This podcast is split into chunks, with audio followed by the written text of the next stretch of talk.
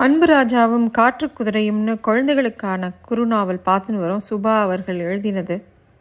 அதில் கலாவதி வந்து அந்த பரன் மேலே ஏறி டக்குன்னு அந்த கதவை திறப்பான்னு அன்பு ராஜா நினைக்கவே இல்லை.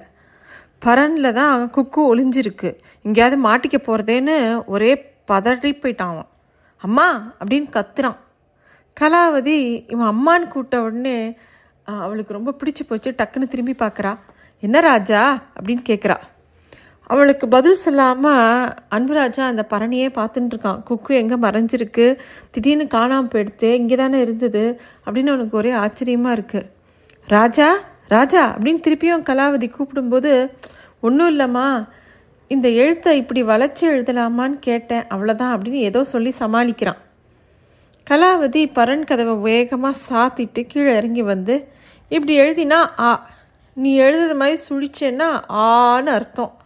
மிச்சத்தை காலையில் கேட்டுக்கிறேம்மா அப்படின்னு அவன் சொல்லிடுறான். எப்படியாவது அவளை அந்த இடத்துலருந்து அனுப்பணும்னு அன்புராஜாவுக்கு தோணிடுது ஆனால் கலாவதிக்கு அது தெரியக்கூடாதுன்னு நினச்சான். சரி நீ தனியாக படுத்துப்பியா? உனக்கு தனியாக படுத்துக்க பயமாக இருக்காதான்னு கலாவதி கேட்குறான் ஏம்மா நான் காட்டில் தான்மா இத்தனை நாள் வாழ்ந்தேன். எனக்கு எந்த பயமும் கிடையாது. நீங்கள் போங்க அப்படின்னு சொல்கிறான் அன்புராஜா. சரி குட் நைட் அப்படின்னு சொல்லிட்டு அவள் தலையை லேசாக கலைச்சி விட்டுட்டு அப்படியே அவங்க அந்த ரூமை விட்டு வெளியில் போயிடுறாங்க. அவங்க ரூமை விட்டு கொஞ்சம் நேரம் போனதுக்கப்புறம் அவங்க காலடி சத்தம் மறையிற வரைக்கும் அன்புராஜா அமைதியாக உட்காந்துட்டு அப்புறமா வேகமாக பரன் மேலே ஏறி பார்க்குறான் குக்கு அதுக்குள்ளே கொட்டை கொட்டை முழிச்சுட்டு அங்கேயே உட்காந்துட்டுருக்கு அன்புராஜா பார்த்து சிரிக்கிறது. ஏய் கொஞ்ச நேரத்துக்கு முன்னாடி அவங்க கதவை திறந்துட்டு போது நீ எங்கே ஒளிஞ்சிட்டு இருந்த? அப்படின்னு அன்புராஜா ஆச்சரியமாக கேட்குறான் குக்கு தன்னோட தலையில் நகங்களால் சொரிஞ்சிக்கிறது. அடுத்த நிமிஷமே மறைஞ்சு போச்சு. குக்கு குக்குன்னு கூப்பிட்றா காணும். அன்புராஜாவுக்கு ஆச்சரியமாக வியப்பாக இருக்கு. அப்படியே பார்த்துட்டே இருக்கான். திருப்பியும் குக்கு அந்த இடத்துக்கு வந்துடுது. அன்புராஜா சொல்கிறான் இந்த மாயாஜாலத்தை பௌர்ணமிக்கு அப்புறம் நீ எனக்கும் சொல்லித்தரணும் அப்படின்னு அன்புராஜா சொன்ன உடனே குக்கு சந்தோஷத்தோட தலையை ஆட்டுறது. உடனே அவன் தோளில் ஏறி உட்காந்துக்கிறது இன்னைக்கு ராத்திரிக்குள்ளே இத்தனை புத்தகங்களையும் நான் படித்து முடிச்சாகணும். அப்படின்னு சொல்லி தன்னோட பாட புத்தகங்கள்லாம் பிரித்து வச்சுக்கிறான் அன்புராஜா. குக்குவும் அவன் மடியில் உட்காந்து முதல்ல ஒரு புத்தகத்தை எடுத்து அவன் கையில் கொடுக்கறது. அன்புராஜா அந்த புத்தகத்தை தன்னோட ரெண்டு கைகள்லையும் வச்சுட்டு அழுத்திக்கிறான் கண்களை மூடிக்கிறான். தன்னோட வெளிமூச்சையும் உள்மூச்சையும் ஒரு குறிப்பிட்ட விதத்தில் அப்படியே அமைச்சுண்டு மூச்சை உள்ளே இழுத்து வெளியில் விடுறான். அப்போ அந்த மூளைக்குள்ளே புத்தகத்தில் அச்சாயிருந்த எல்லா வரிகளும் அப்படியே சரக்கு சரக்குன்னு மண்டைக்குள்ளே போயிடுதான். அப்படியே பதிஞ்சுடுத்து எல்லாமே. மொத்த புத்தகமும் புத்தகமும் அவன் தலைக்குள்ளே போயிடுது. கலாவதியும் மனோகரம் அஞ்சாம் வகுப்பு பாடம் வரைக்கும் வாங்கிட்டு வந்த அத்தனை புத்தகங்களையும் குக்கு ஒன்று ஒன்றா எடுத்து கொடுக்க அன்புராஜா ஒவ்வொரு புத்தகத்தையும் தன்னோட மூளையில் ஏற்றிண்டான் இது எல்லாம் பண்ணி முடிக்க நாற்பது நிமிஷம்தான் ஆச்சு.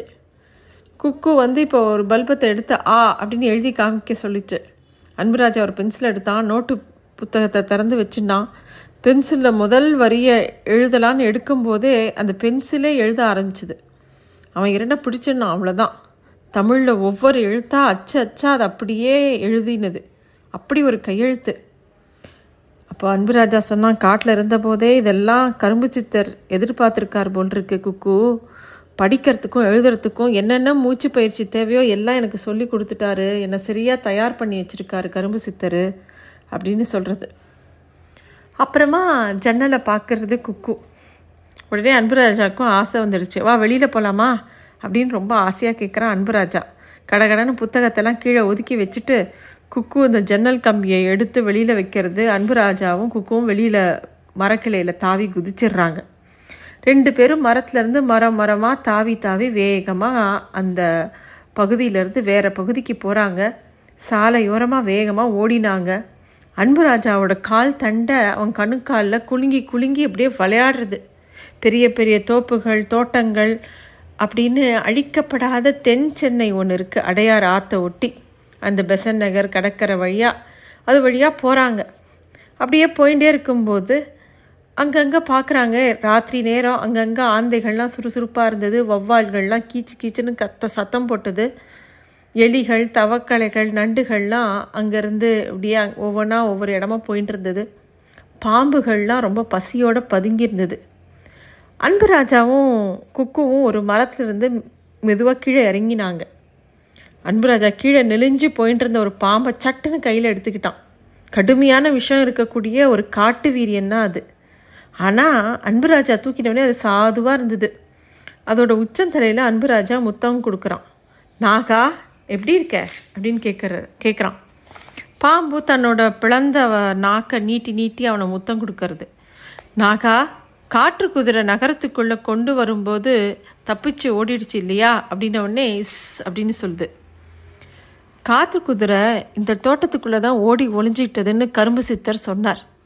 அது எங்கே பதுங்கியிருக்குன்னு உனக்கு தெரியுமா? அப்படின்னு அன்புராஜா அந்த பாம்பு கிட்ட கேட்குறான் பாம்பு அவன்கிட்டருந்து நழுவி கீழே இறங்கி நெளிஞ்சு நெலிஞ்சு ஏதோ ஒரு இடத்துக்கு போகுது.